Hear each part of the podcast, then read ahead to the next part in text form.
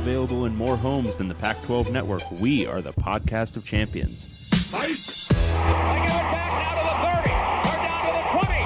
All the band is out on the field. I'm David Woods from Bruin Report Online. And here he goes. Myles Jack. And I'm Ryan Abraham from USCFootball.com. Liner going to try to sneak it ahead. Touchdown, SC. We are the podcast of champions.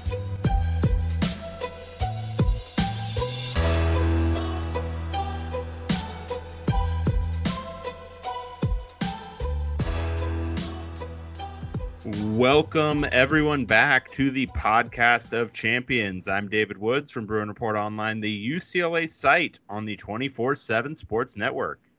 And I'm Ryan Abraham from USCFootball.com, the USC site on the 24 7 Sports Network. And together we make, as you know, the podcast of champions, talking all things Pac 12 football. We got to recap the NFL draft. One of David's favorite things in the world. I know it is, David, correct? Yeah, no, I, I actually on the list of things that are my favorite. Um, you can hear my children in the background, um, but those are like one, two, and then right there. And on some days, honestly, number two, the NFL draft. Yeah. Well, it was actually some sports news, some things happening. It wasn't actual sports, but a lot of people watched the draft, record numbers. So we'll recap uh, how the Pac 12 did. Some of the other conferences might have done a little bit better, but you know, middle of the pack as far as Power Five goes was Pac 12.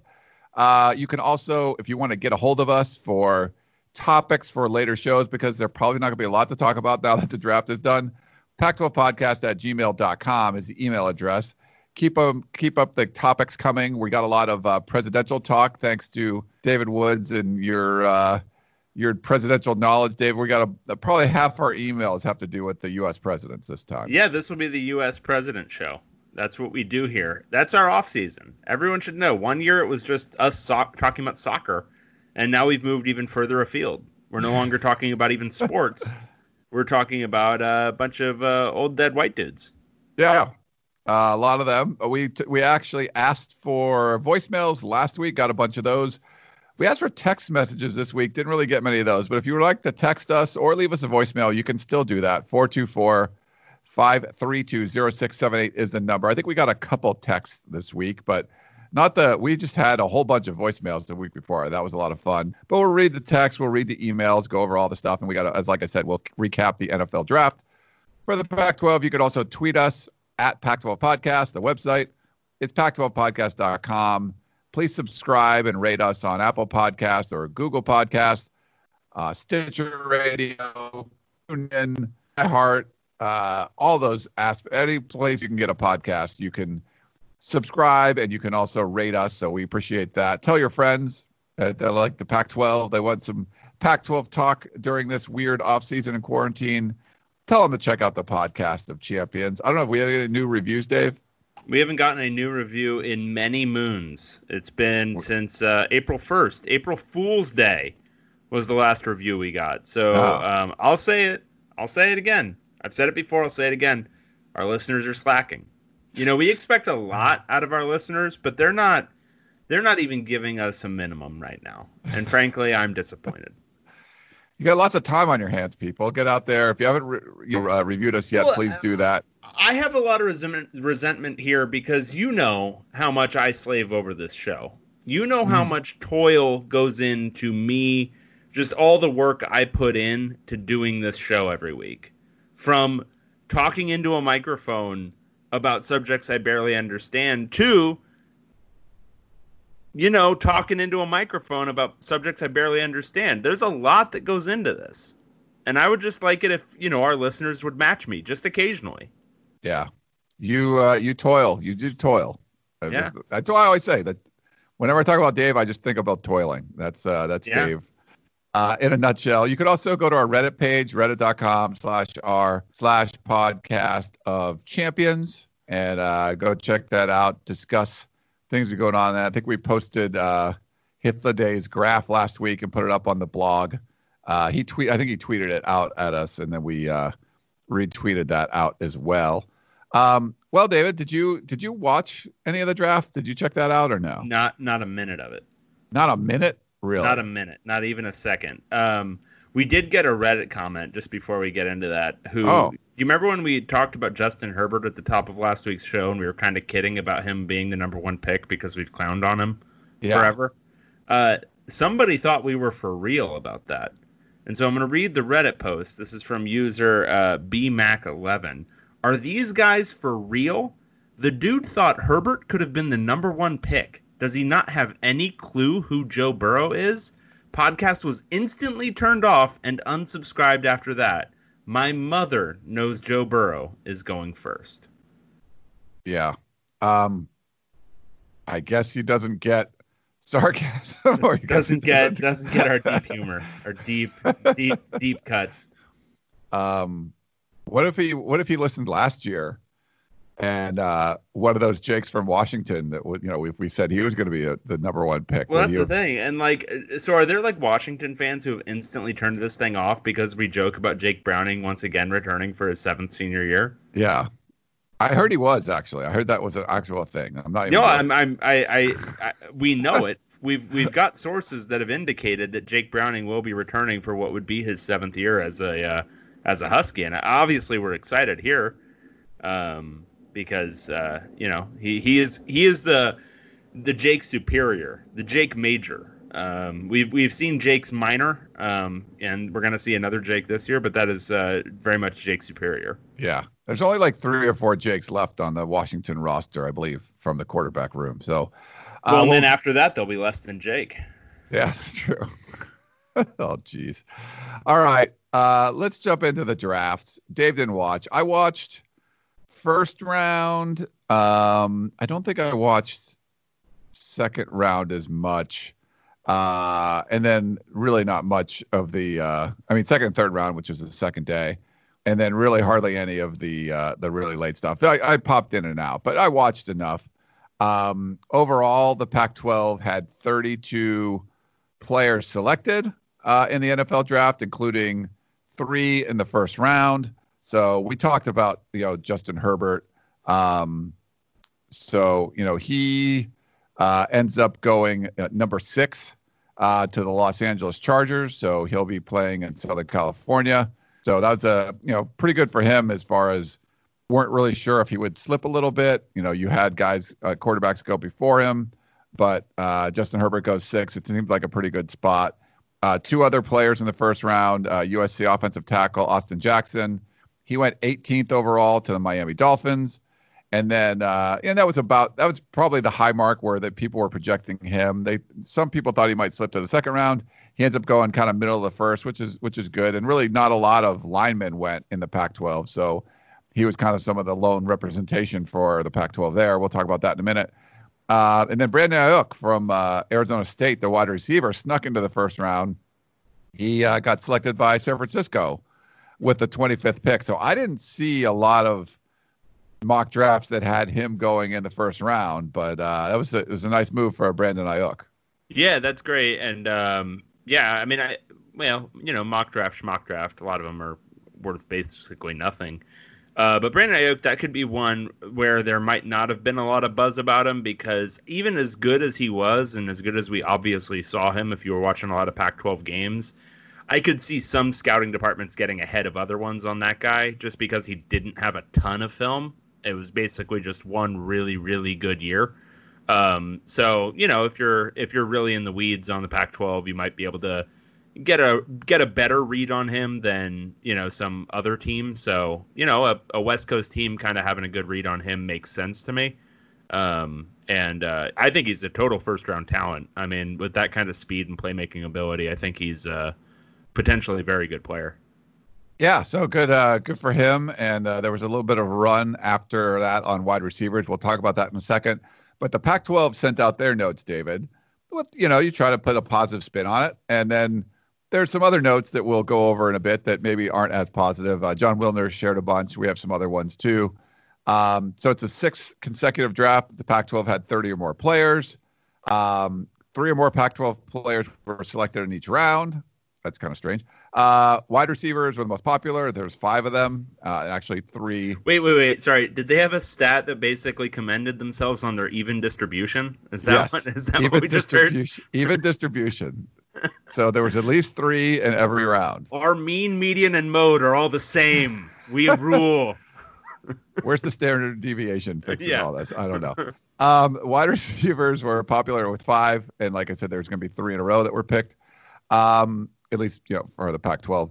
Uh, Utah had the most players, so they had I think they said nine guys to the combine, and seven um, were selected in the draft. So averaging one around, uh, including a record four picks in the first three rounds. So uh, Utah's doing well. Um, 10 of the Pac 12 t- teams had two or more players selected. And of the 32 picks, 19 were offensive players, 13 were defensive players.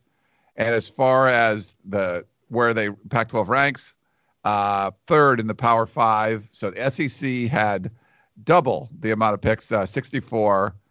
Um, and so, and and the Big Ten had, let me see, yeah, the Big Ten had 48. So Yeah, and I think the absolute quantity is definitely, you know, a little eye popping. When you get down to the picks per team that you've got laid out here, I think this is a better indication of the situation, which is the SEC 4.5, Big Ten 3.4, and then the Pac 12 in third with 2.7. So, because the Big Ten has, I don't know, how many teams does the Big Ten have now? Like they 20? have 42, I think, or yeah, I something like that. 42 teams. Um, so, yeah, I mean, it, when you distribute it um, that way, the ones who actually look kind of bad actually are the Big 12 and the ACC. Um, Pac-12 is pretty middle of the pack. Yeah. Uh, overall, so uh, I'll go through these bu- round by round. We don't have to go over every player, but there's and because Dave would love that. no, Actually, I I'd love. I'd love it if you just read a list. Yeah. everybody. Um, so second rounders, three more pl- players. Michael Pittman went to the Colts. Uh, He's he's gonna be great. I'll, I'll I'll add to my prediction from last week. I think he's gonna be great. he's, He's yeah, gonna so be he, a stud. yeah, he went pretty early, almost the first round, second pick of the second round. Laviska Shenault, a little bit behind him. He goes to the Jaguars, and then uh, Jaylon Johnson, the cornerback from Utah, goes to the Bears. So he was the first defensive player to come off the board. So it was five offensive players.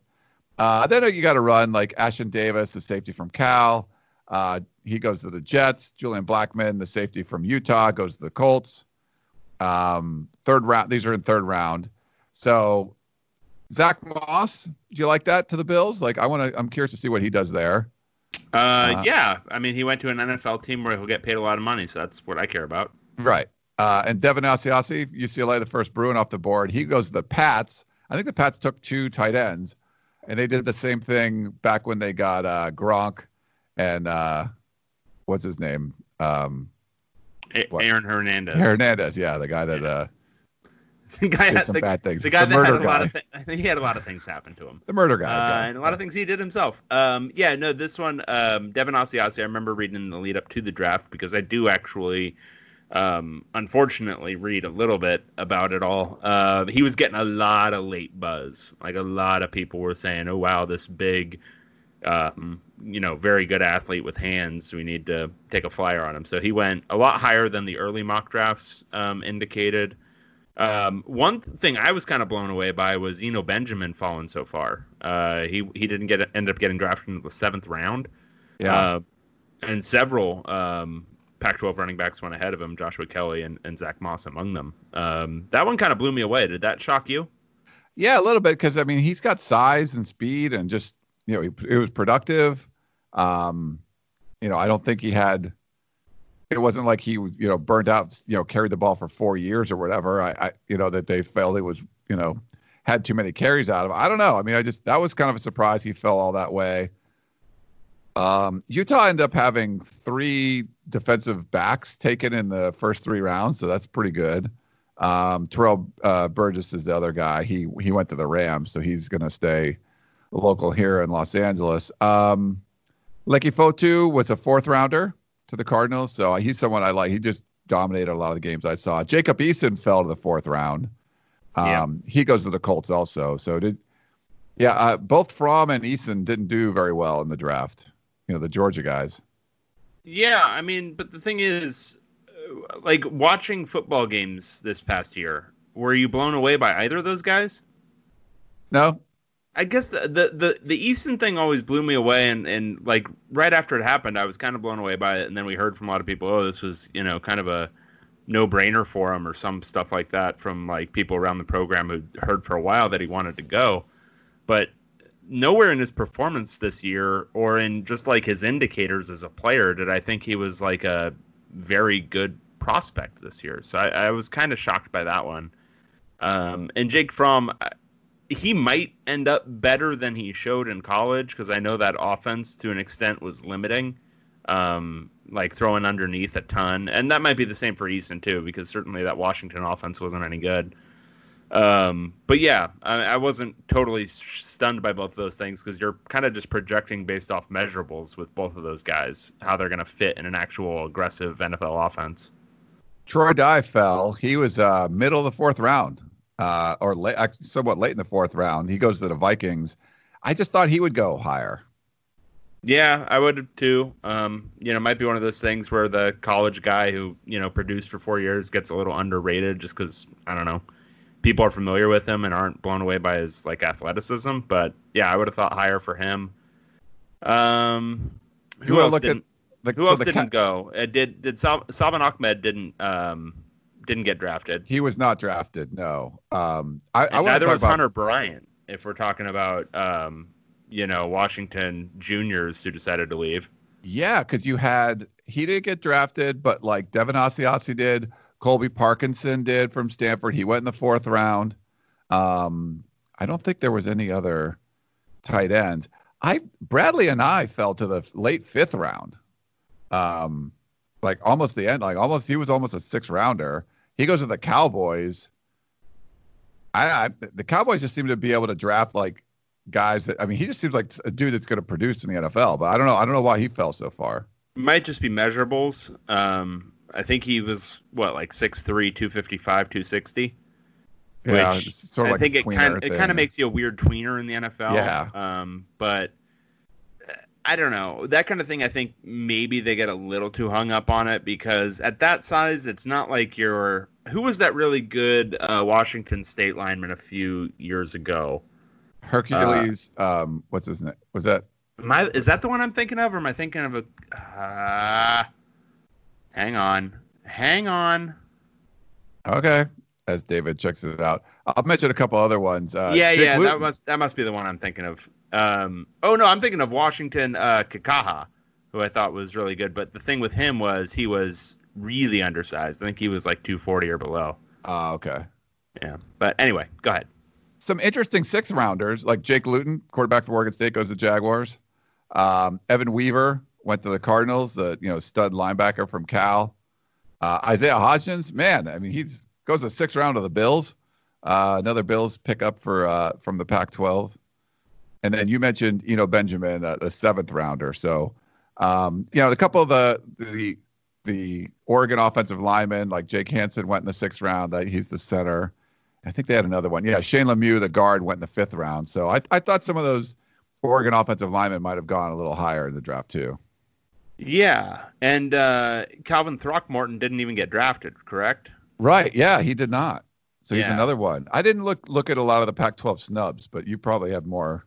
No, I've just been poking around a little bit, and I saw some consternation in Ducks Twitter land about um, Throckmorton, um, thinking that he should have been uh, should have been drafted. Um, yeah, there was a I, bunch on Troy Dye too, fall into the fourth. I wonder how much of like I mean, I, I, I, think the NFL draft is an imperfect process. Um, I think it's prone to the same, naturally, the same failures that every stage of the evaluation process is prone to. Um, guys get biases, guys get, you know, they, they have their preferences that are often not based in, you know, objective reality and lots of other things. And I wonder how it was impacted positively or negatively by um, the lockdown you know, not having as many like in-person interactions with a lot of these guys did it make them more objective just judging off of game film and stuff or did it make them less you know uh, give them less information to go on and they made even kind of worse decisions than usual um, it'll be interesting to analyze this draft as compared to other drafts from like a hit rate standpoint like who ends up what percentage of these like first and second rounders end up all pro versus previous years. Um, Yeah. it'll be interesting to see.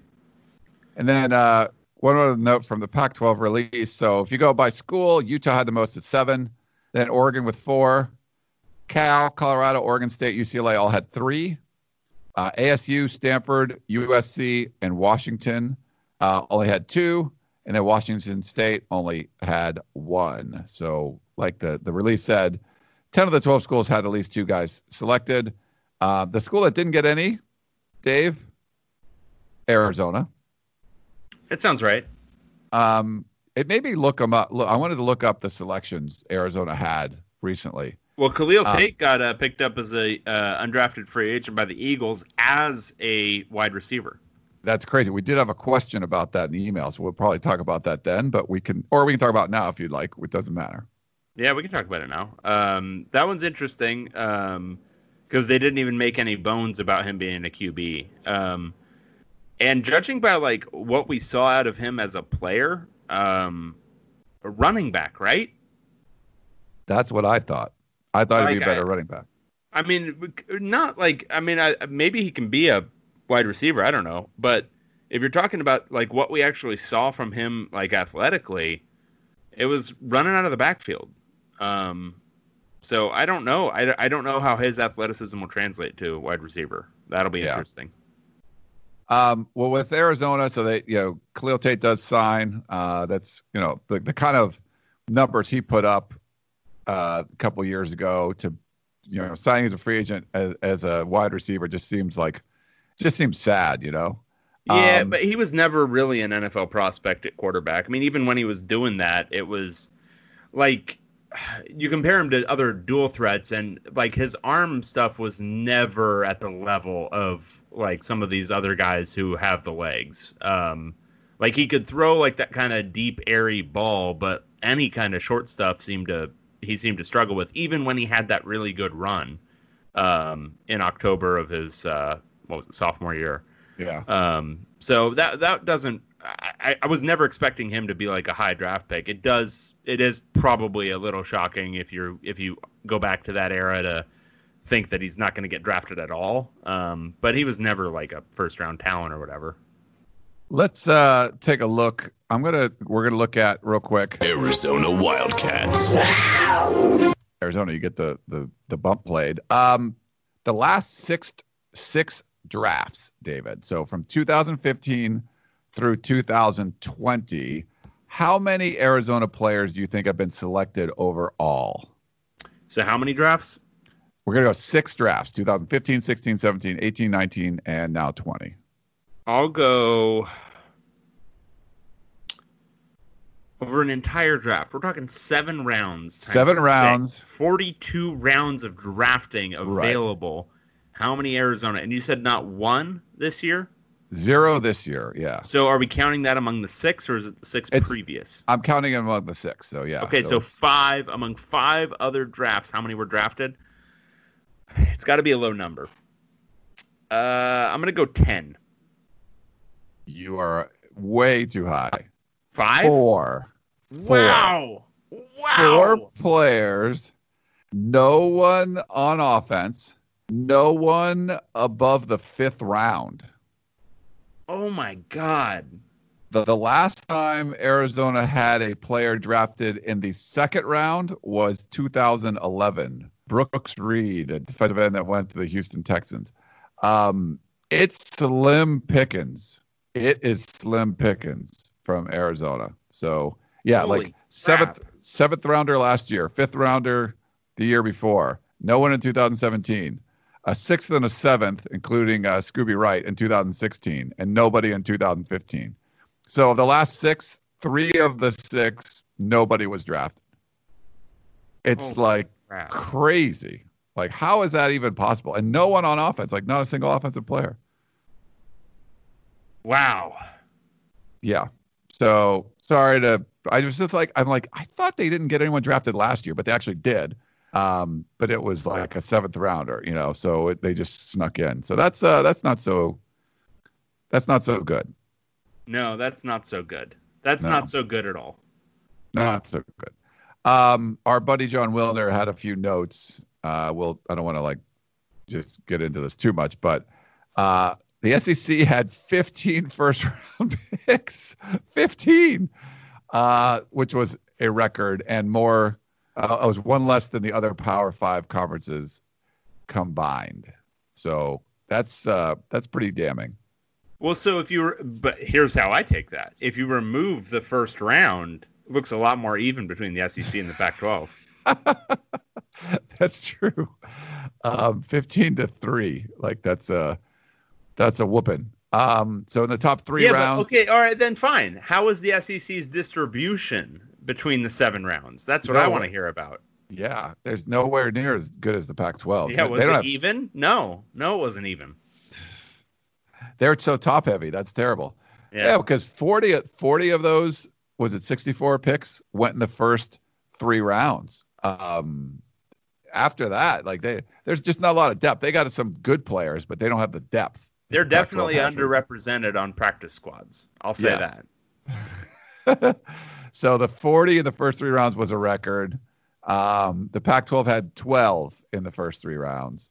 Uh, the Big Ten had 17. The Big 12 had 12, and the ACC had eight. So the ACC didn't do so well, I think, overall. Um, but yeah, uh, it was uh, it was pretty good. But you mentioned the picks by team. Um, and let's see, were the the lineman thing. I mentioned that. So Austin Jackson was the only lineman from the Pac-12 in the first three rounds. So of the top 100 prospects in the draft, uh, only one played on the line of scrimmage for the Pac-12. So as Wilner pointed out, uh, the SEC had five linemen picked in the first round. The Big Ten had six in the first two rounds. And the Big 12, which isn't really known for their line play, had three linemen picked in the top 100. So that's uh, I, I think that's the big issue there. You want to see more offensive linemen, and the you know the best offensive line we had in the Pac-12 um, coming from uh, Oregon. You get a couple guys drafted, and they're pretty late in the process. Yeah.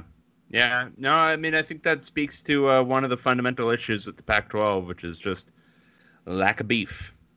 There was a lack of beef there. Uh, he also gave some winners and losers. Um, he had the star system as the winners.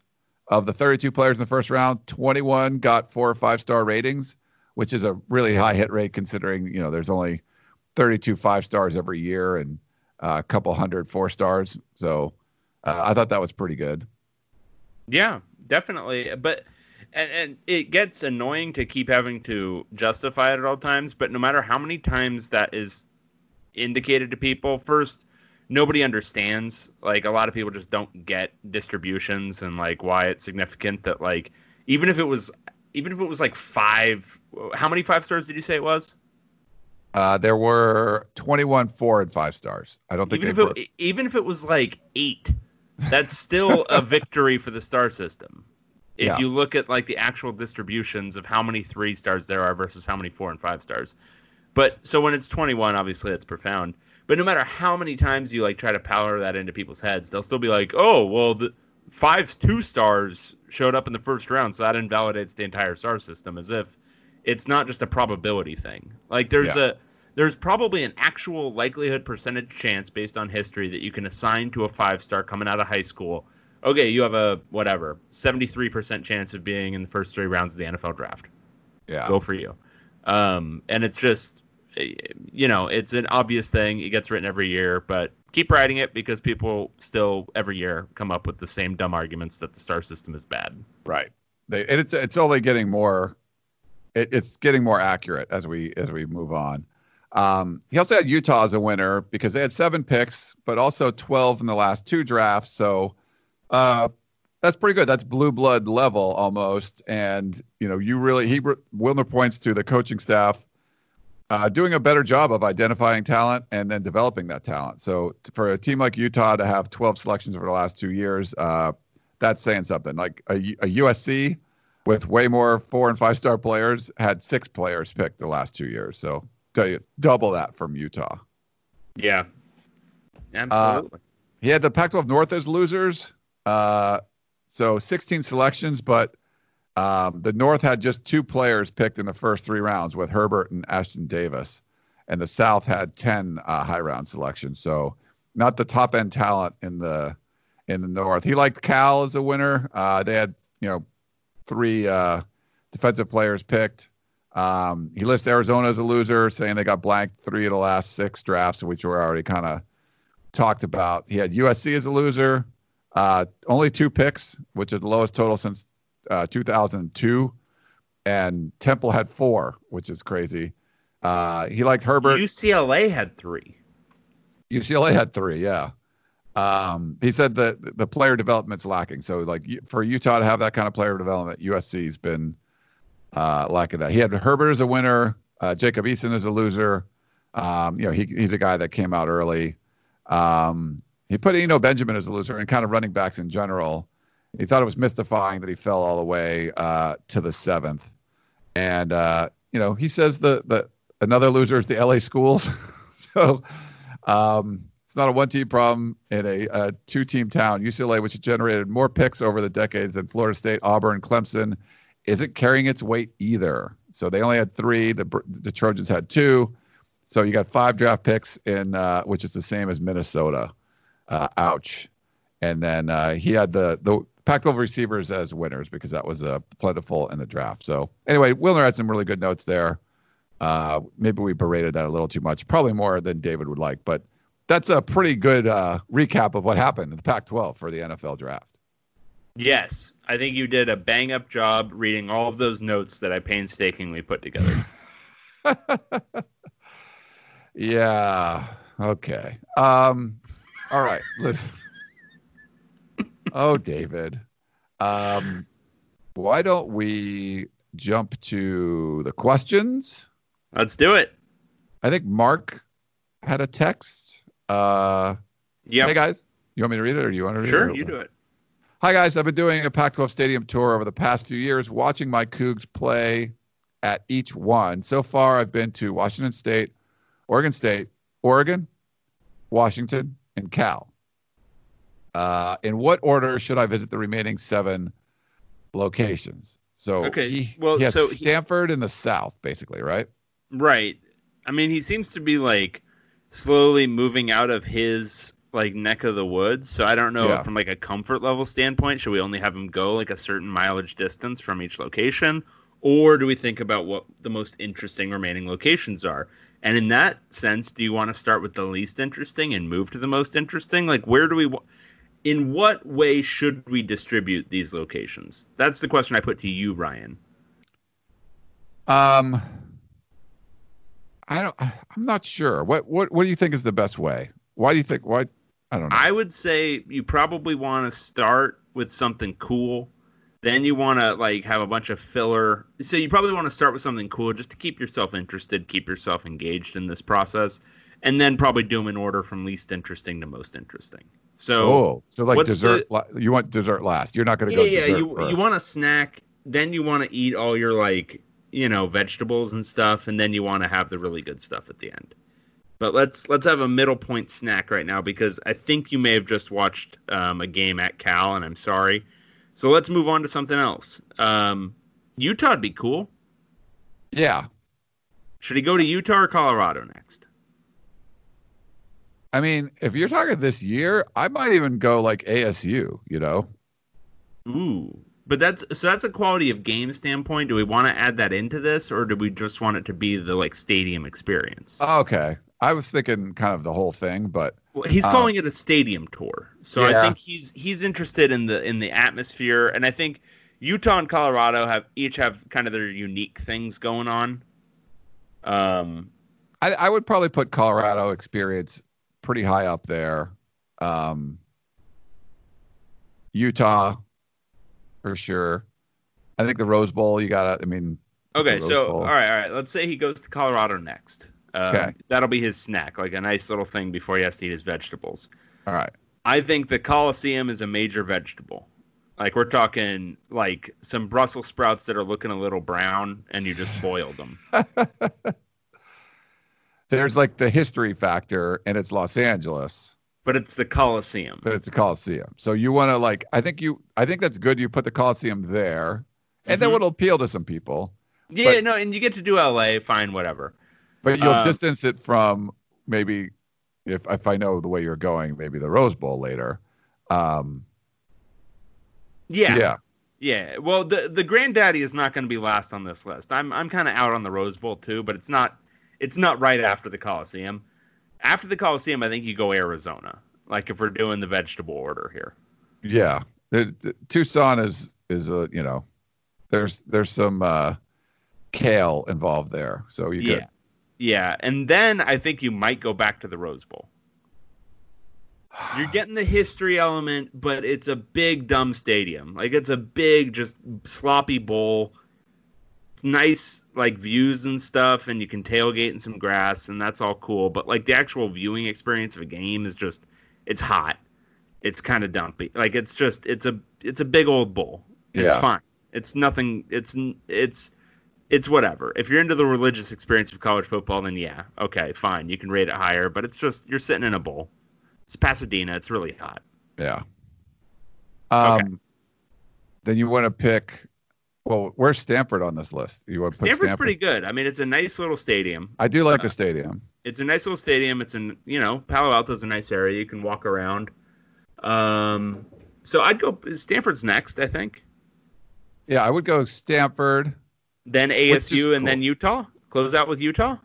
Yeah, I think Stanford, then ASU, because like especially it, we don't know if if Mark is a, a single fellow, but if he is, you're gonna have a really good time in Arizona State, you know, in Tempe. So uh, yeah. it's a it's a fun one. And then And then Utah, you just go with your wife. Like that's a good Yeah. place to bring your wife. yeah, so so so Mark, bring your girlfriend to Tempe, and then bring your wife to uh, Salt Lake City the next week. There we go. Done. Hopefully that helped. Yeah, I hope it did. All right, this is from Mark uh, Benjamin Harrison. All right, this is this is my. All right, I just got to stretch it out. Um, Ogden, Utah has a street called Harrison Boulevard. The north-south streets are named after presidents, and the east-west streets are numbered. Just a little FYI for your entertainment. Well, do we know if it's Benjamin Harrison Boulevard or William Henry Harrison Boulevard? Uh, Mark, I direct this question to you. Hang on, I'm gonna look up Ogden, Utah, because I want to get to the bottom of this. Ogden, Utah, Harrison Street. Let's see. We're talking Harrison Boulevard, and I don't have a full name, so it's just Harrison, just Harrison Boulevard. It comes after Van Buren and before Tyler, so I think this is actually William Henry Harrison Boulevard. it might be. So, Mark, I think we're talking about two disparate Harrisons, Harrison I. Um, yeah, because the order here, so we're talking, these are mostly mid 1800s jobbies. We've got Polk Avenue, there's a Polk Elementary School. We've got a Taylor Avenue, we've got a Fillmore Avenue, we've got a Pierce Avenue, we've got a Buchanan Avenue. Ooh, did Lincoln not make the cut? What's going on in Ogden, Utah? Mm, they're not big Lincoln fans. Ooh, this is all right. We're getting some controversy now. All right, and then on the other end we go Van Buren. There's a Jackson. There's a Quincy. That's a Quincy Adams for you. Yeah, I, I think we're talking about William Henry Harrison there because you got Madison, Jefferson, Adams, and Washington going the other way. Yeah, they might have gone. Ooh, Lincoln's on the other side. Okay, Lincoln's Lincoln's on the other side. So yeah, we're talking mostly mid 1800s. Like I'm not seeing a Cleveland. I am seeing a Grant. Um, so the likelihood that they got all the way to Benjamin Harrison, skipping, um, you know, your Clevelands, your Johnsons, and various others, uh, seems Seems unlikely. seems unlikely. Uh, we got we got an email from Peyton about Zoom. He wants to add the Zoom call. Did we make any decisions? We made no plans of any kind. We rarely do. We got to do it though. Should we do Thursday? Do you want to do like a Is that too is that too quick? Should we do next Thursday or something? I, I think we could do this Thursday. Is it too quick though? This is going to go up tonight, and then it'll be, you know, basically no notice. Yeah, let's do. Okay, let's do next Thursday. So that will be the seventh. So Thursday, April seventh. What time do we want to set it? I'll put it in the the notes here too. I don't know what uh, 6 p.m. is that like typical time? I like that. 6 p.m. Pacific. We're Yeah. gonna do that. Okay. Yeah. Everybody's off work. like that. So we'll do. I'm going to write it down. We're planning a Pac-12 Zoom call for Thursday, April 7th Yeah, we'll talk presidents, everyone. It'll be a lot of fun. at uh, 6 p.m. Pacific time. All right. All right, this is uh, Frank in Sacramento. Draft. How about Michael Pittman getting drafted before Laviska Shenault in the second round and so few Pac-12ers getting drafted early? Yeah, I I I get the Pittman thing. You're talking about a guy who's what he probably has at least what three inches on Shenault. Yeah, he's a pretty big dude, and it's you know it's, he's a legacy guy, so you know his dad played. That that kind of helps, especially in an uncertainty draft where you haven't you don't get to do everything that you normally get to do because of the coronavirus. So I think that gave him a little bit of a leg up having that you know that that uh Well, and being a legacy. You know. I love Shenault. I'm a big Shenault guy. I Yeah. was I was early on his bandwagon. Not as early as you because of your um, spring practice um, uh, bona fides, but pretty early on. That's true. But I was he- early on Shenault. He Early. was kind of a perfect collegey type player, like doing everything. Like I'm gonna be your wildcat running back. I'm gonna be your do everything guy, just kind of fitting in wherever. I don't really know how he is as like a pure route runner, like all that kind of stuff. Like there might be some level of like skill he needs to be taught still. I think he's gonna be good, but I can see how if you're going on like just kind of assessing somebody as like a pure wide receiver, Pittman might make a little bit more sense. And also like Pittman's ability to win jump balls, like it's up there with some of the best tight ends who've played. Um, so I'm I'm big on the Michael Pittman train, so I'm I'm I'm totally on board with this. Um, as a pro prospect, I think he's going to be really good. Um, but I think Shenault's going to be good too. So um, I think it's just you know uh, probably assessment of fit, but then also you know who did exactly what you wanted from that position in college. And Shenault was frankly doing too much. He had to do so many different things in that offense that maybe he didn't have as much of the um, you know the film with the different things. But um, he, He also, also had some, he had injury some injuries. concerns. Yeah, exactly. Um, so maybe that had played a role. but he still went pretty high. So yeah, we'll wish him uh, wish him well. Uh, absolute stud, uh, both those guys. So we'll uh, see how they do. I think they'll both do well in the NFL. Yep. Uh, we got we got one uh, from Tyler. Hey guys, first time question asker here. Well, thanks for uh, writing in. We appreciate you being a first time asker. I was wondering if you could help me give some insight into why Stanford has been able to have so much more success than Cal in the last 10 years, especially in recruiting. It can't be location because they are right next to each other. I doubt it's academics because they're both academically elite. Uh, is it the difference between money slash resources for the programs? Is it better coaching hires? Or is it just uh, perceptions of the programs? Why are high ranking recruits dying to play for a team that is notorious for playing in an empty stadium? Hope this is an okay question for the show. Thanks. Go Bears. And uh, here, let me play your, uh, since it's your first timer. California Golden Bears. And it's an Uh, excellent question. Thank it's you, a Tyler. great it's a great question. Um, so whatever the actual truth of the matter is as far as academics, and I do think you're probably more right than the perception. The perception, especially among high school kids, is that Stanford is among schools that actually still play football at a scholarship level, uh, the best university to go to, like from an academic standpoint, um, and by far. Like if you ask anybody who actually is a high school like potential athlete, and I don't know how it gets into their brains that Stanford is far and away better than a Cal degree or a UCLA degree or whatever it is. That's just it. That's 100% the perception, and there's you know uh, whatever whatever you want to assign to it. That's that's the perception, and so what you often see with Stanford's recruiting is that the best the elite kids nationally who have elite academics stanford always has a foot in the door um, and that's been aided by the fact that they've had some really they had a really good start to they've had a really good coaching period right now. Jim harbaugh brought some toughness. He brought a style of football that molded itself very well to the types of recruits that stanford can get. Um, and David Shaw has continued that pretty well up until now. Um, and so I think it was a it was a marriage of two different things, but I think always that academic reputation you don't often think of as it think of it as an advantage, but for a school that is truly thought of as the pinnacle, there are those kids who have the elite academics and the elite athleticism who are going to assign that as their number one pick. That's not a huge pool of kids though, so you have to um, you know, it, it's not something that many different schools can do. Like Vanderbilt's never going to be able to do it. Rice is never going to be able to do it. One school can more or less do it, and Stanford has that brand locked up. Yeah, I would agree with everything David said, and you know, coaching is such a huge part of it. When you had Harbaugh and Shaw handoff, that was just a really good run uh, for Stanford. Now we've seen that start to fall off, and I think both David and I believe that it doesn't seem like it's bouncing back. Now it's pretty good recruiting class. Um, but there just seems to be some real issues there, and and Cal's on the rise.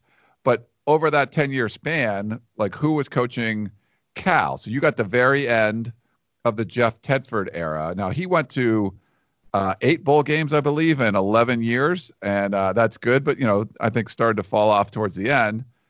You go with Sonny Dykes. He had four seasons, and there was only one bowl game in there. And then um, Wilcox has gone to a couple over the last few years. So I think they're going in the right direction, but there was sort of that. I mean, if you're comparing like Sonny Dykes and Jim Harbaugh, there's just no comparison. And and David Shaw kind of kept that going for a while. He kept that Harbaugh stuff rolling, and now that's sort of uh, fallen off. We're not seeing the same kind of stuff. You know, three or four like five star offensive linemen signing with Stanford right now. Um, and you know, you're not seeing the results on the field. So I, I think those uh, those ships have passed in the night, and Cal's I think going in the right direction, and Stanford is not. Yeah, yeah, absolutely. Um, so we will see what ends up happening there. I think we actually have another question about Stanford coming up. Um, all right, this is from our man Thomas, David's Hall of Presidents. Hey guys, I haven't even made it all the way through the most recent episode, and I'm already bawling over Dave's not so subtle teardown of one of Ryan's favorite presidents, Ronald Reagan. The contrast between Ryan's sunny, preppy conservatism, conservatism hard word to say, and Dave's misanthropic and radicalized liberalism encapsulates perfectly the dynamic between USC and UCLA. However, David left out the real reason that Abraham Lincoln was such a great president. Honest Abe signed the Morrill Act, which established federal land grants for most, stat, uh, most states to create public universities, including the University of California. By extension, I'm also surprised that he didn't cite Jefferson as a great president with his work developing the University of Virginia, although I get that he doesn't think highly of slave owners.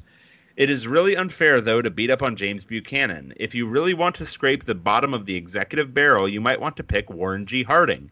Who else would be involved in such corruption that one of his major donors would have to hide his graft by using it to pay for USC's main library? After all, what is more quintessentially USC than soliciting donations from questionable sources? I think I'll stop there so that Dave doesn't have a seizure from all the chortling he must be doing by now. Happy draft day, Thomas. Thanks, it, Thomas. Thomas. Very Where was your chortling? We need some chortling. I kind of, I kind of chuckled along a little. There was a little. Yeah. I didn't, I didn't chortle. I don't think I chortle. I'm not a chortler.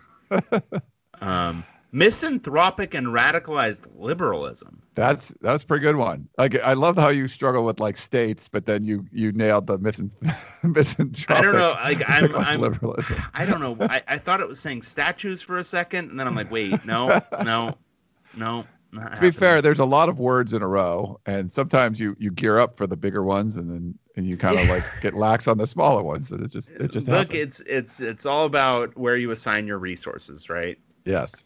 Yeah, like the not a good one for me. Misanthropic, yeah, I can do that. Can nail it. Um, we had this is what we mentioned earlier. Frank, Frank in Sacramento. Uh, Eagles signed quarterback Khalil Tate from Arizona. List him as a wide receiver. He said, "This is crazy. The Pac-12 Player of the Week three weeks in a row, uh, two years ago, gets ruined by Coach Kevin Sumlin. He calls him some land, uh, and turned into a wide receiver." Frank in Sacramento. He links to a like a Pro Football Talk article on that. Um, I don't. I mean, do you think Kevin Sumlin ruined him? I I I think don't. I, think I think the combination of Kevin Sumlin and Noel Mazzone and Khalil Tate's own desire not to um, play in a triple option offense. Just saying. Um, I think that all combined to make him not the fourth round pick that he otherwise might have been. Um, but Yeah.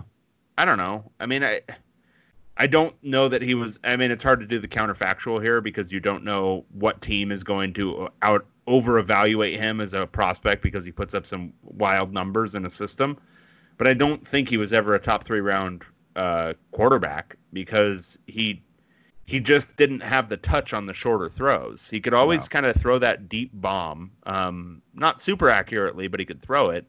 Um, but the short stuff, he just never had the requisite accuracy. Um, so maybe he would have learned that in a better system. I don't know. Noel is pretty good for learning how to throw like swing passes, and it just never seemed like it clicked for Tate in that offense. So I just don't. I, I don't see it. Um, but if he'd put up numbers for you know three years instead of just a month in his sophomore season, he probably would have been drafted because I, I know people like to think the NFL is a perfect process because these guys spend a lot of time doing it, but it's not. And guys get blown away by numbers all the time. Um, and he probably would have been drafted, but I still don't think it would have been like a first couple of rounds. Yeah, I think if it was if Rich Rod had him for a couple more years and he, you know, wasn't injured and things like that, probably not a first two or three round guy, but you know, did he get picked in the fourth or fifth round as a quarterback? I think so. And then you could look at him like a Taysom Hill, like at uh, you know, playing behind like a Drew Brees in New Orleans, where you could use him in different packages and see how he develops as an NFL quarterback but just not having that production from the last couple years, having injury concerns, I think that just made it more difficult. And then you basically have to sign as a free agent and, and try to play another position. So, uh, yes, if, if if Rich Rod was still there and he was putting up, you know, not the crazy numbers, but you know, similar kind of numbers, uh, yeah, I think he would have been drafted too, but not probably not super high, but at least get drafted as a quarterback. Yep, that's true. All right, we got another president one. Uh, Millard Fillmore. So this is from Matthew from Mountain View. Millard Fillmore and Benjamin Harrison. Hello, Ryan and Dave. How dare you besmirch the mediocre to abominable reputations of Millard Fillmore and Benjamin Harrison by suggesting that they are utterly unmemorable? Here are a few points about each. Of course, Millard Fillmore had schools named after him. Who can ever forget the classic 1986 1991 ABC sitcom Head of the Class about a group of nerdy super geniuses attending Millard Fillmore High School in Manhattan? I'm pronouncing everything weird today, by the way. Little bit, I just. I just said Manhattan. I said Yeah. super geniuses. I don't know what's going on with my mouth. Uh, the cast included such luminaries as Howard Hesseman, the precinct captain in Police Academy. Two, uh, wow. One, Howard Hesseman, the precinct, the precinct.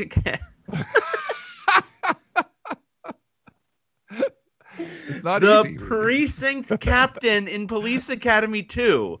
Definitely one of the seven best Police Academy movies. Two, Robin Givens, ex-wife of Mike's Mike Mike's holy what is going on? Ex-wife of Mike Tyson and three, Rain Pryor, daughter of Richard Pryor, and as we all know, acting success is 100% based only on merit. Okay, I got through that bullet point. I think I- am going to do better on this one. You ready? I don't remember head of the class. Uh, Neither do I.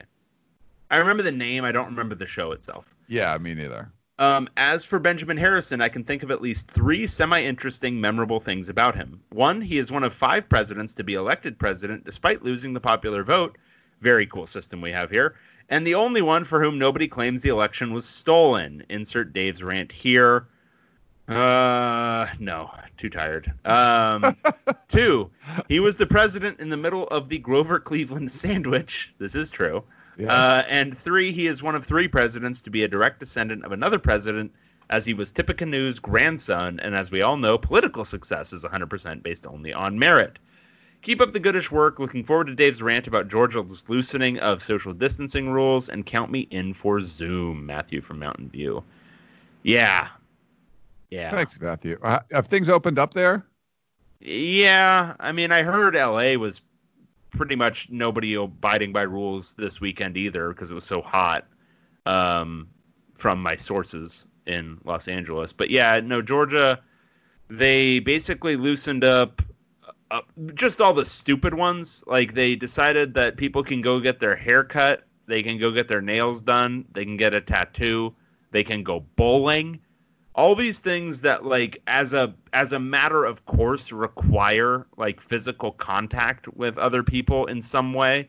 Like Yeah. bowling, like think about like among the most appetizing tac- activities right now bowling has to be so far down the list who wants to like who wants to manhandle a bowling ball right now like are you sticking your fingers in a bowling ball right now Uh, no, I have my own bowling ball, so i have my own bowling shoes I do. I have those too. I was in like a league before, but not so like was i it was more of a drunk league though. It wasn't a like we're good league, but i was not in a you're good league but i became kind of good oh, good. Okay. my um you know commitment as you know i'm a i'm a committed um hardworking fellow and i Yeah. decided i was going to become good at bowling and so i i became okay you know i could i could bowl a 190ish Oh, you that's good. Yeah.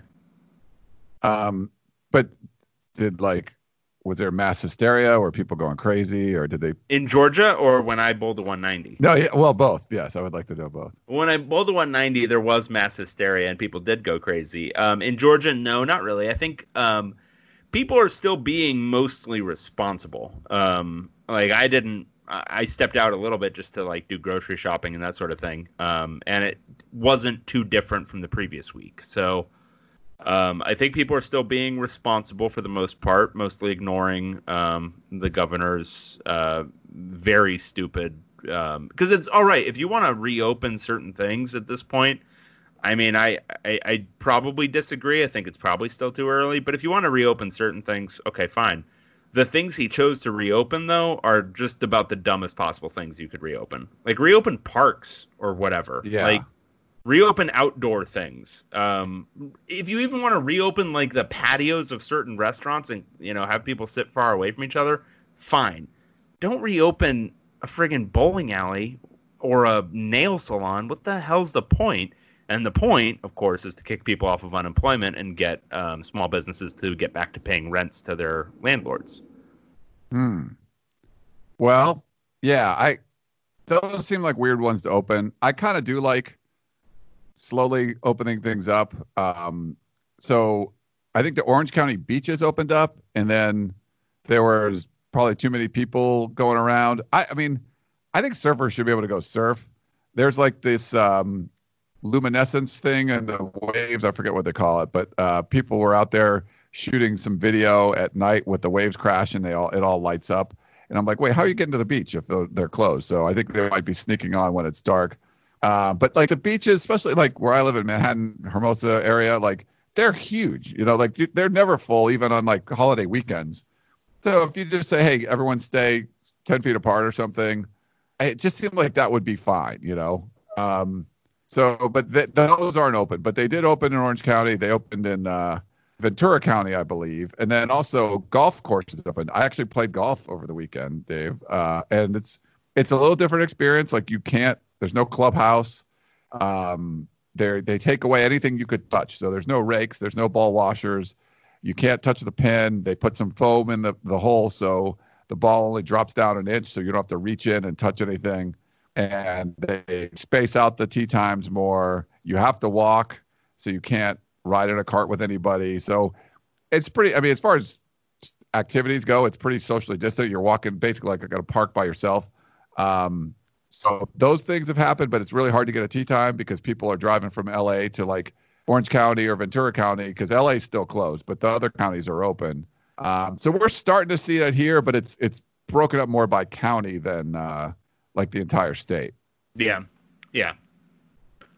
Um, yeah, we'll see. But yeah, hopefully everyone's out there staying safe. But yeah, people are jones into. It was really nice too. People want to kind of get get back to doing some things, and I get it. Um, you know, People want to go outside. I think that's the main thing. I think the Yeah. and there's, I mean, people need to not be stupid. Like, don't you know, sit around sitting on each other at the park. But I don't know. Limiting people from going outside doesn't seem like it's an ideal public health measure. No. Uh, yeah, I think outside seems, especially when it's warm. I thought the virus gets, you know, it's tougher. Uh, who knows though? But I did go for a run. Well, I I, I a while. am I am a um, an epidemiologist. So Oh, if you have any yeah. questions about the whole thing, I'm happy to answer them. Nice. Uh, I did. I hadn't run for a few weeks, and I'm like, I don't want to run with a mask on. It's going to be, I just won't be able to breathe well. But I did go for a run and just try to avoid people. They've closed a lot of the places where I used to run, but you can kind of run on alleys and stuff, and I've done That's that a great. little That's bit. a good experience. I'm sure that I know, like, does a lot for you. Um, have you noticed yourself just becoming like way too informed about like infectious disease in like the last month and a half? Because I don't ever want to know this much about like anything. I don't want to Yeah. like read about just like a single topic as much as I've read about this stupid thing. I I did for a while, and the last like week or so, I kind of stopped. And yeah, I, I, kind of gave it up because I'm like, look, there's a bu- somehow it got like very politicized, like this whole thing of you know just stay home so people don't get sick, and somehow that became like a big political issue, and I'm like, yes, I don't know, man. It, it seems logical, like the whole germ theory thing they discovered like 150 years ago, like don't interact with people if you know they have a chance to be sick. That's that makes sense to me. Uh, maybe it doesn't make sense forever. Probably doesn't. Um, got to figure out something else. But what is that other else? That that other thing we're figuring out? Is it just okay? Now we're good. Let's go hang out. That doesn't seem like a plan. Yeah. I don't know, man. it's crazy, but you can't stay inside forever. I mean, there, there are people. that No, make you can't. But like, what do you do? Like, are you gonna? Is there a plan? Like, is there is, is there any kind of plan? Like, what are we gonna do? Just Right. Let whatever X percentage of people die. Like, I don't know. Is it 0.1 percent? Is it one percent? Nobody can be a- really give me a definitive answer on that one yet. Yeah, we don't know, but like, Yeah. what is So what is is it one in a like and all right? So is one in a thousand acceptable? Like, are we cool with that? Like, if one in a thousand people die, I mean, I think we've all kind of acknowledged that we are. Like, I think pretty much everyone is like, yeah, I'm cool with it if it ends up being 0.1 percent. But are we not cool with it anymore if it's one out of a hundred? right? Well, you have to And I- look at well, the other things we do. Like, what do we let people do that they die? You know, like you. Yeah, but this is but this is where the personal responsibility thing comes in because yeah, if you don't wear your seatbelt, you die. But if you don't wear your seatbelt, you don't cause another pre- person to not wear their seatbelt and they die too. but you you, could drunk driving. You know, if you you you but if cause other people to but die. like, but use the analogy of like uh, uh, just a if you're using something that's not infectious. Um, if it's infectious, then you've got a there's a public health responsibility, not Yeah. just an individual health responsibility. And it's just like, well, when it, Well, what's like, and the if- flu? Like, what's the the regular flu death rate? Even though you're not comparing this to the flu, so but for there's- sy- for symptomatic flu, it's 0.1 percent. But what I was trying to get some clarity on like a week ago is how much asymptomatic flu there is, because Yeah. there's a lot of weird study stuff that I found on that, and nobody really knows because nobody studies the flu that much because the flu isn't that deadly. Um, but everyone keeps saying, oh, the 0.1 percent of the flu, but the 0.1 percent that I've found for the flu is for symptomatic flu. If we're going only off of symptomatic COVID, then the 0.1% isn't close to what it is. Because symptomatic COVID is more like that number that keeps getting cited, which is more like 5%. right. It's only when you include the asymptomatic that it drops down to like 0.1%. So, Yeah. man, I don't know. I, like the armchair epidemiology that I that like just individuals. Ha- this is what the problem is with politicizing every single issue, including scientific issues, is that you force so many individual people to have to like develop some rudimentary level of expertise just to understand what the issue is. yeah. Like I would love to just be able to sit here and listen to either the president, fine, or a scientist telling me about this because presumably the president would be listening to the scientist telling him the thing to say to the people, right? But instead, we've got these people saying one thing, these people saying another thing, and everyone drawing their battle lines. And it's like, I don't want to, I do not want to become an epidemiologist over the next couple of months. I do not No. want to have to develop graduate level expertise to understand what the hell is happening here. Like, just let's not obfuscate the issue. But of course, we can't do that. So, No. Obfuscation continues. We all sit here and just form our own opinions based off of our preconceived notions, and we continue apace into oblivion. Yep. All right, we got Hitler Day next. Oh God. Okay. Triginta quator sedicem. I Uh, think this is these are Latin numbers. I think you're like three, four, and 34 six, maybe. 16. That sounds about right. Three, four, 16. Was that a you. score of a game? Um, probably. I'm assuming it involves Oregon. All Would it be six or six? No, it would be 16 because of the decim. Okay, yeah. Yeah. So I would think it'd be six and decim. That would be 16. I think you're yeah, right. I think we're looking at 34-16. Okay. Wow. All right. Imagine my delight at so much personal feedback directed to me on last week's episode. I particularly enjoyed Dave's advice on not giving my best effort. Praise from Caesar. So he's, he's liking that. Uh, Stanford's win total projection for 2020 is the most divisive topic I've encountered among commentators who are thoughtful and passionate about Pac 12 football.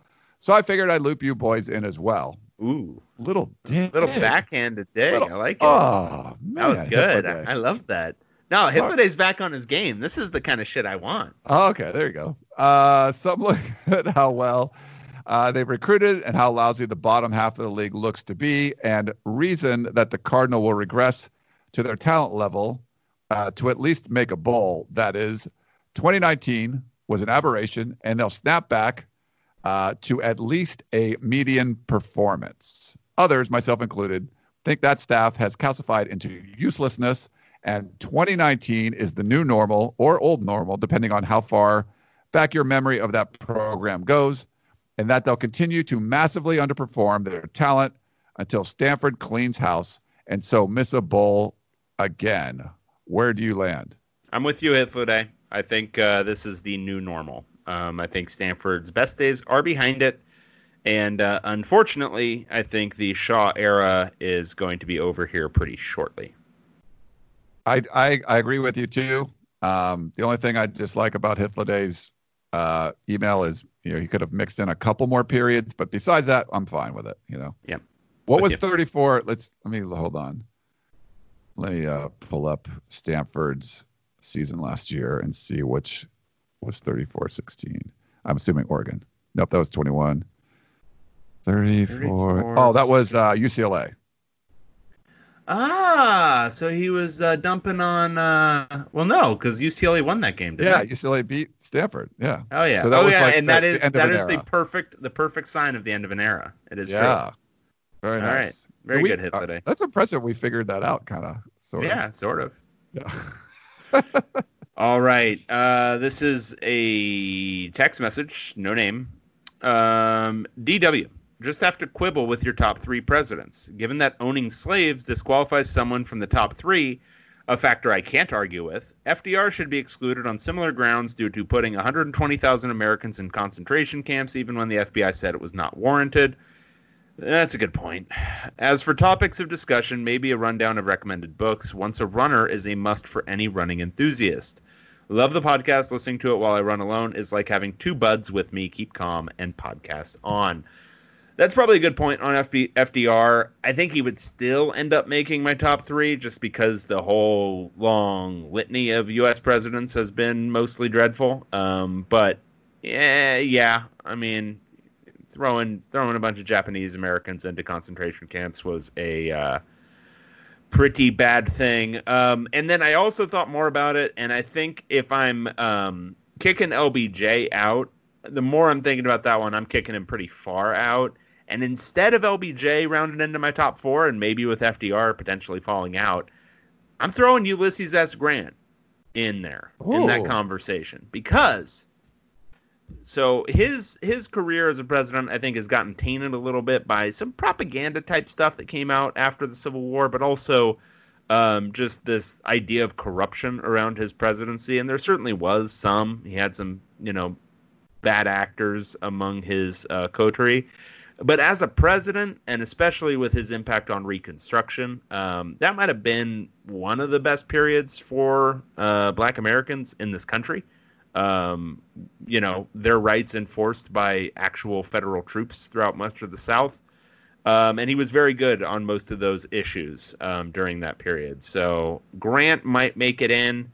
Um, so if you're dumping anybody out, I'm, I'm, I'm adding Ulysses S. Grant to the uh, to the mix up there. Um, as for books, um, that looks good. Uh, my favorite book of all time is Lonesome Dove, um, Larry McMurtry, um, old Western novel. Very good. Recommend it. If you haven't read it before, you should read it. You should spend some time during this coronavirus period reading it. It's great. Have you done much reading during this coronavirus period? Oh, Ryan, I have two small children. So I haven't read a book for pleasure in two years at least. Wow. At least. At at bare minimum. And I was a guy who read all the time. Like I read probably like so when I was a kid, I'd read like six hours a day. When I was like out of college, I would read at least a couple hours a day. And then I had kids, and that went away. That went Yeah. so far away. Now I read about Paddington, the bear. I read about the Berenstein Bears. I read about Fancy Nancy and all of her adventures. Um, I read about all kinds of stuff. Nothing I would choose to read about in any kind of sane existence. Which being a parent is not a sane existence, I assume. No, no, no. You lose you lose every little bit of your sanity, and then I think I, I would love to hear from older parents, but I think the rest of your life is just spent trying to reclaim what was you, like what rem, what little bits of your sanity are still like available to like add back into your brain. I, I have to assume that's what the rest of my life is going to be. Gotcha. Mhm. Um, I have not been. I kind of, you know, you have these delusions of grandeur about what you're going to do, and um, I was doing more cooking and stuff at first. That sort of has backed off. Um, I haven't been reading much. I usually read when I travel. Like I like just I don't like I don't usually watch stuff on a plane. I usually just read on a plane. But obviously you're not doing that much anymore. Uh, but it's been busier. Like work has just been busier than than normal because you kind of have to make up for things by you know the lack of sports we still have to produce content. So it's like taking more work to produce content. We're trying to actually produce more content. So i i would like to start doing some more reading but i'll, I'll look i like i'm not like a super runner but i like to run. So maybe i'll check that book out. Um it's called uh, once a runner. All right i'll check that out. Thank you. Cool, He good he stuff. he or she did not leave a uh, a name but Yeah, thank you for the the text. Well, it was a pretty good show. Yeah, that was great. We had lots of uh, data in there, which you don't really like, but you know that's fine. I wanted to No, We- that was a we- good. That was a good tight show. It was great. actually, yeah, like an hour and uh, twelve minutes or something. That's not too bad. Mhm. Um, cool. Well, keep sending those uh, whatever you got for us. We'll talk about it. You know, we can get off the president thing probably for a while, but I'm sure we won't. Um, I want to hear more more takes on presidencies. there were some Hit- good ones. Hit yeah. me with them. yeah. We, we actually got Dave to drop out one of his top three, so that's pretty cool. I don't. I. I, so I, I'm. I'm still. I still think FDR makes the cut because the rest of the group is so bad. Like if you're looking at the whole spectrum of presidencies, the good probably still outweighing the bad because you, you're talking about a what, 80 year legacy of uh, some of the biggest things that he did in the New Deal. And that's pretty big. It's pretty great. Um, but you got to weigh that against throwing a bunch of citizens in concentration camps. But yeah. then you weigh it against every president ever throwing a bunch of people in prison who probably don't need to be there. Like it's the we're we got some problems. There's a lot of things going on. I mean, if you're really ranking them correctly, it's Abe Lincoln and then basically nobody else. Um, so you know, we we've got to we got to hold our nose somehow. And FDR, I'm gonna hold my nose. I think a little bit. All right. Um, okay. Well, I guess we'll end that note. Uh, Zoom call Pac 12. Bring your beverages. Thursday, April 7th, 6 p.m. Pacific. I will try to tape it. Uh, we've got a bunch of people's emails. I will post the link uh, to the people that want to come, and uh, we'll tweet it out and stuff. And uh, maybe we'll get some Zoom crashers. I don't know. I, hopefully not, but uh, get all you guys out there. It'd be fun to kind of put the names to faces and all of that to the email addresses. And Hitler didn't mention if he wanted to come on the call, so I don't. I'm not sure we're gonna get him or not. Oh, I think we will. I think he's playing hard to get. Yeah. Uh, we'll get some Shane action. We'll get some John and Brea, all those guys. A lot of great, great uh, emailers and callers and stuff. So we appreciate all of that. All right. Well, that is David Woods. Uh, I am Ryan Abraham. Thank you for tuning in to the podcast of champions. Please, everyone, stay safe. Uh, email us, call us, text us, let us know what you want us to talk about next because I'm not sure what we're going to talk about next. So thanks for tuning in, and we will talk to you next time. Bye.